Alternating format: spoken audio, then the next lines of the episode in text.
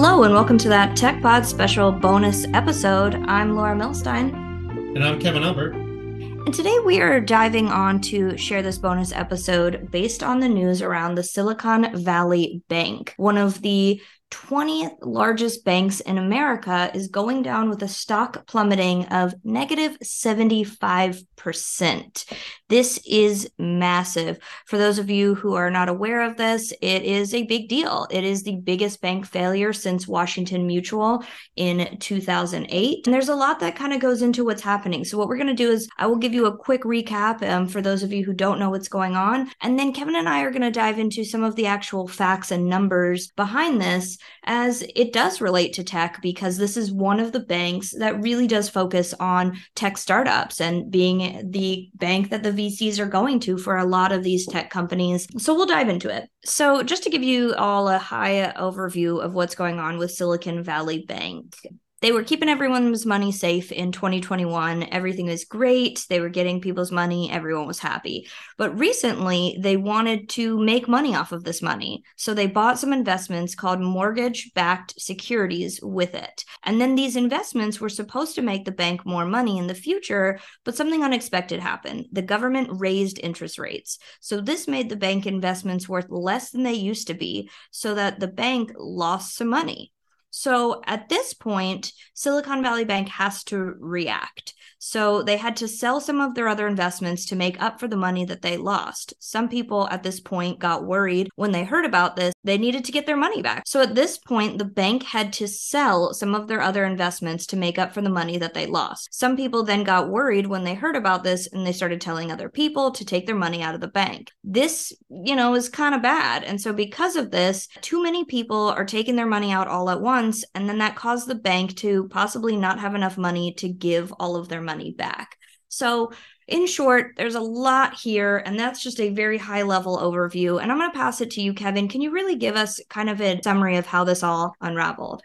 Yeah, sure. So again, I'm not a financial expert, but this is my understanding of it. Basically, they were taking in deposits. Normally, a bank takes in deposits at like 5% a year or whatever. These people were taking in deposits at a way higher rate, like two to three times the normal rate. And they have the money in, they got to do something with it because otherwise they're just going to pay interest rates. And so they have to make loans. Now, the problem is because they were taking in so much money so fast, no one was able to make loans, you know, that are like all good loans so fast. And so they felt like they would buy bonds. Um, and normally, you know, you're going to buy government bonds, they're AAA rated, no problem. The government's never going to go out of money. It's it's a great thing. But these were mortgage-backed securities, and obviously, people have a bad taste in their mouth about mortgage-backed securities from the financial crisis from 2008. You think of that movie Big Short with Christian Bale and Steve Carell and, and everybody in it. This is not that, right? These were not subprime loans that were bad investments to a certain degree. These are just kind of regular loans. The problem is the interest rates really have you know shot up dramatically right they were at 1.5% in 2022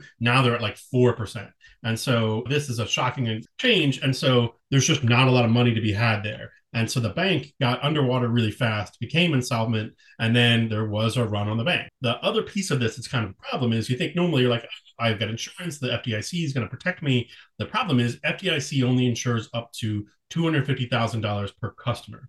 The problem is these people were putting in way more than that and so there's a run on this and the, the, money basically is gone. You know the bank was basically forced into bankruptcy and as you mentioned it's the largest bank failure since 2008 the the problem here is kind of interesting. Obviously you think aren't these people going to get their money back at some point? And sure the answer is probably right? Even back to bernie madoff you know most of the people actually did get a lot of their money back. And so maybe they're not going to get 100% of their money but maybe they're going to get like you know seven tenths of their money or you know eight tenths of their money they're going to get something back but it's not going to be necessarily the whole thing.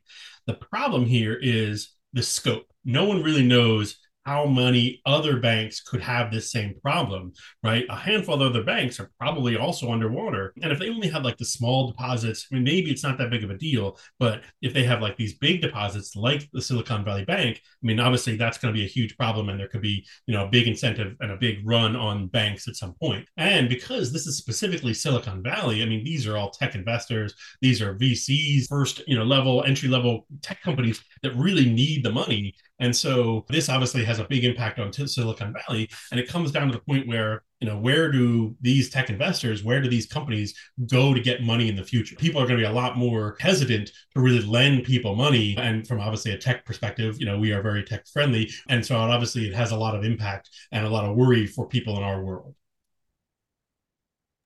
Kev, you are spot on with that. And it is a it is a scary thing because you because you're right when you even mention like Madoff and those situations where you know, things happen and you will hopefully eventually get your money back, but it's now you have to bring in the lawyers and now you have to deal with all of this. And it's a shame that this really does come down to inflation if you think about it. I mean, we can bring in the facts here.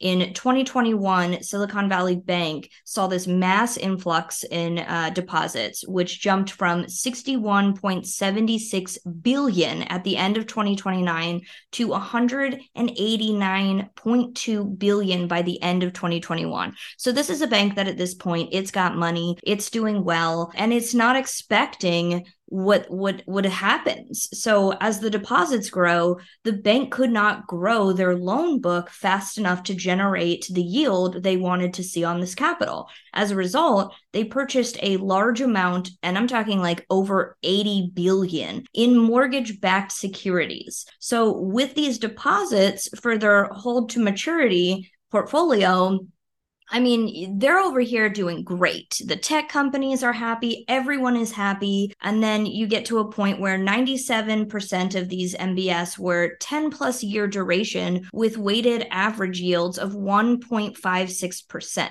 And then that's what brings us to the issue. So, Kevin, can you tell us about what based on you know obviously inflation and when the government you know they they raise their rates what actually what that issue transpired to. And i know you spoke about it earlier but right. let's bring some numbers into this. Yeah the issue is that the fed raised the input rates in 2022 and continue to do so basically all the way into 2023 where we are now. And the value of these mortgage-backed securities basically plummeted. The silicon valley bank just has a liquidity issue. There's just not enough money for them to be able to pay out all the money that they that this will basically eventually cost them. Exactly. And that's why it, it's a scary thing. And so when this announcement came out, the bank basically had to announce that they had sold $21 billion of their available for sale securities at a $1.8 billion loss and were raising another 2.25 billion in equity and debt. This obviously comes to a surprise to investors who were under the impression that the bank had enough liquidity to avoid selling their available for sale portfolio. So it's a it's a big shock. And when you're looking at this this issue, the bank then is focused on managing excess cash and services rather than provi- providing risky lending. Uh, and it's just, it's crazy. It's a crazy, crazy thing. And by stretching assets so far into the risk spectrum to have a super low balance sheet duration, I mean, even considering the liability, this is this is scary. And I just, you know, Kevin, what do you think is going to happen? Where do you think we go from here?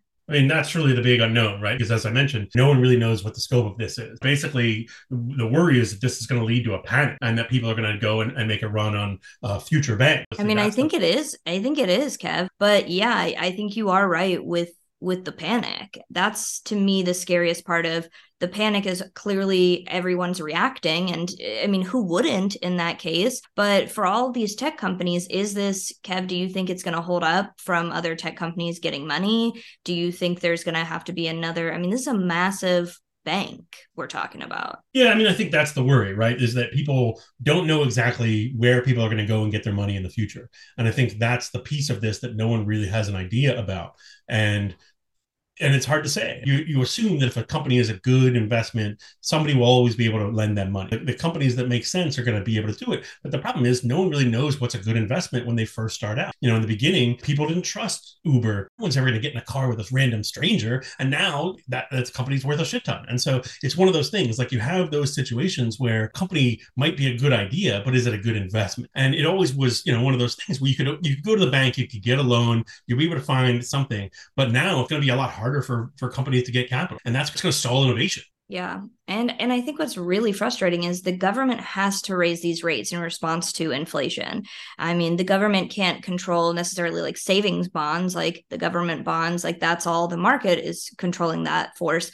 But they kind of had to you're put in this really bad position and it's kind of scary because obviously inf- inflation is inf- affecting everyone and it's terrible and it's scary and then you have something where because of the raise of inflation, the government has to change these rates which which now has done this to the bank, which now is affecting all of these companies and all of these people that put their money into this, that you then wonder, okay, is this going to just really ruin our economy even more? Something so big. And then again, yeah, with the, the widespread panic and the people talking, could this potentially spread to other banks? And, you know, I don't want to wish like all of a sudden like our whole economy shuts down from something like this, but it is a concern that you look at something and you think, okay, now it's just going to keep spreading and keep being uh, impacting us in different areas. And that's why we wanted to talk about this today. We had a few people that reached out and said, Hey, I know you guys are a tech podcast, but this is concerning and this has to do with tech companies.